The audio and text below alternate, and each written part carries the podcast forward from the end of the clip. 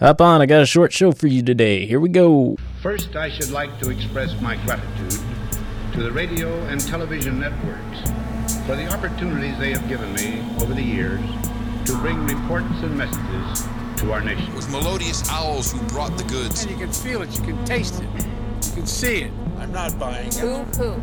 I just wanted to get one more one more glimpse of it. Speaking of narratives, his bar has not changed. All right, and boofing is not flatulence. That's why we're number one. Jack it up, jack it up, jack it up. Mission is a go. I wanted to see this owl. Is most disturbing.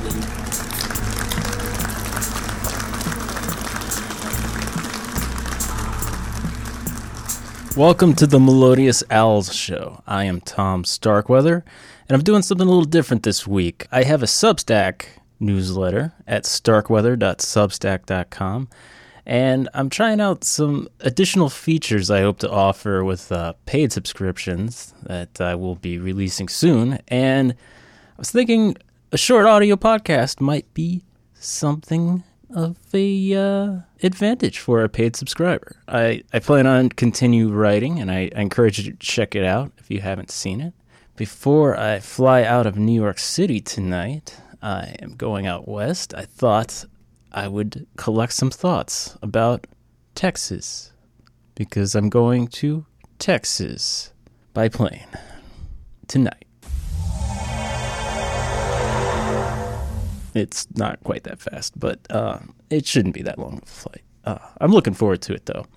I have never been to the Lone Star State, and I've I've come to know several people that reside there, and I'm I'm curious what all the fuss is about. Why why are why is everything so big? And coming from New York right now, I'm I'm sure it would be refreshing and in a, a different way than a recent trip I had to Tampa, Florida. I also noticed that today is Garry Winogrand's birthday. Garry Winogrand is my favorite photographer. Uh, he's he's really had a lot of influence on me at, at, certain critical points in my life and photography career. He taught at the University for uh, University of Texas for five years, and he does have a, some pictures from Texas, but it really it doesn't really stack up to like the work that he he did earlier in New York, in in my opinion. Um, and I'm I'm curious about you know how his life changed. He also died the month I was born, which is kind of interesting too. So you know I never got a chance to meet him. I guess there were a couple weeks when we were kicking around the earth together. Uh, I do have an excerpt from a talk he gave in 1977 at Rice University I was I was looking for a, a sample, and this one is about ambiguity in photographs, and I think it's a fun thing to talk about because people look for all kinds of meaning in pictures, and sometimes pictures I've I've made, people will tell me what they think it means, and uh, I I don't think it's ever like a mathematical. I want this picture to convey this and someone picks up the same amount of information on the other side.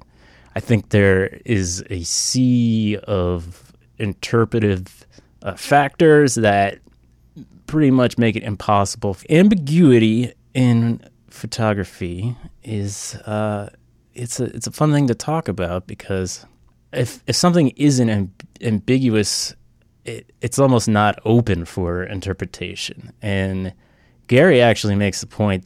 He's trying to make the point that his pictures are very specific. Um, and it's after answering questions about the meaning and where something is made. And I, I found his response uh, very characteristic of the man. And uh, he's, he's really fun to listen to. The audio quality of this Rice University talk is uh, I'll see what I can do to enhance it a bit, but it's it's from the late '70s, so bear with me here. Bear with Garry. No, no, no, no question about it. I mean, this photograph isn't about you know it's not really about it doesn't seem to be about a rodeo in Kansas or something like that. It's about you know the way cows jump in the, air and the way whatever. It, let's face it. I mean, what do you know from a photograph? They don't have narrative ability. It's just like you know, you, you're talking about a cow jumping. You don't know if it's going up or down, even from the picture.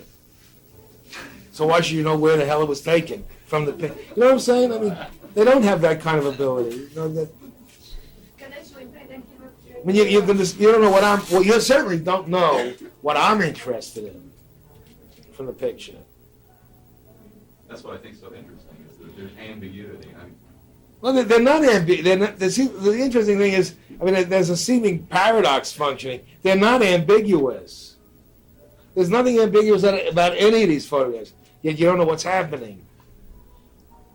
you see? How's that different from being ambiguous? It's, well, ambiguous uh, is, is, is, the I think doesn't is, is, is almost the opposite of being specific.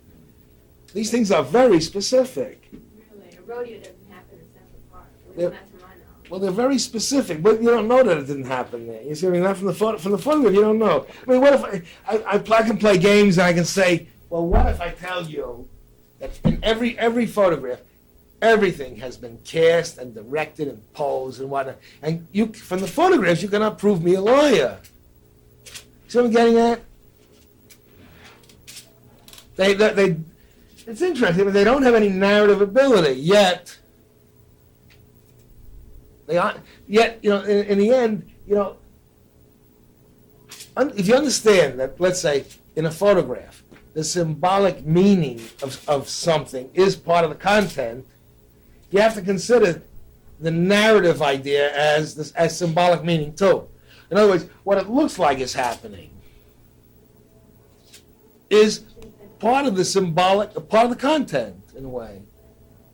Whether it's, a, you know, you take a picture. Um, He's totally walked off right, well, mic yeah. here. He's around the wall. So uh, I think I will close that clip there. I enjoy hearing people like Garry almost defend their photographs. It's like you're you're on trial for everything you've thought about when you put in your pictures sometimes when you, you go ahead in front of these college classes. I, I've I've seen it because I've been part of the class myself. I, I really enjoy his his character and and just his attitude on it. He's you know he's a very serious and thoughtful man, but he doesn't he doesn't take everything too seriously. Uh, moving along in terms of Texas topics, this weekend, Alex and I scheduled a meetup in Dallas. If you would like to come and chat and meet us in person and you're in the Dallas area, please come out. We've had meetups in other cities. We've sort of tried to do it in New York. It's it's been very difficult the last two years. Um, it's really fun to meet other people that listen to uh, the the No Agenda Show podcast, and I look forward to meeting more people in person. Uh, we've had we've had more response to this one than any other one that we've we've really been part of, and that's exciting. I'm, I'm almost nervous about meeting all these people. I'm sure it'll be fun though. Uh, one of the things I truly am uh, somewhat concerned about in Dallas is uh, what uh, what I'm gonna eat, because I am a pescatarian and I don't really do milk solids so well. That would that would make the trip not so much fun anymore. And uh, yeah, soy is kind of a problem too, but that's probably not not an issue I will have in Dallas. Yeah, just finding things not cooked in pork fat and things doused in milk and cheese. I I have hope.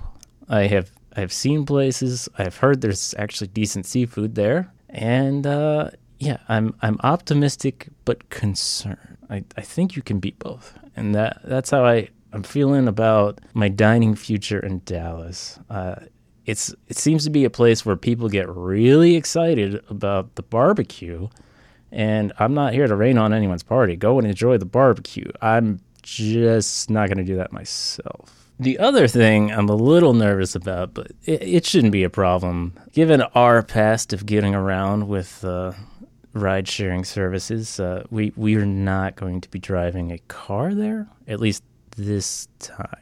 It seems like a part of the country where having a car to get around makes a lot of sense. Almost everyone I've talked to there is like, yeah, you're gonna you're gonna need a car to get around. So some public transportation exists, but it doesn't it doesn't seem to get a lot of praise from locals. But you also have the bias factor of most people there have their own cars, so why would they take public transportation? So uh, it'll be interesting to see how, how getting around pans out. Uh, we plan on doing a good amount of walking though. We were able to do two days at, at about 15 miles each uh, when we went to Tampa. And it, it doesn't seem particularly hilly in Dallas, so I, I think I think we're going to be getting around quite a bit. Um, yeah, and I look forward to sharing some experiences after the trip with you, and certainly certainly pictures. And I look forward to reporting back. Uh, I hope you've enjoyed this vocal Substack newsletter post, at least an experiment for today. And uh, I hope to have some stories for you when I return. The beauty is in the mix. Recognize this is only the beginning. Human mind tries to find some sort of outlet for the grief or rage or just uncertainty. This is cool, Elon. There's no owl there anymore. I listened to the word. It's stunning in its detail. Do you know this guy? Yeah. Bye. Love you.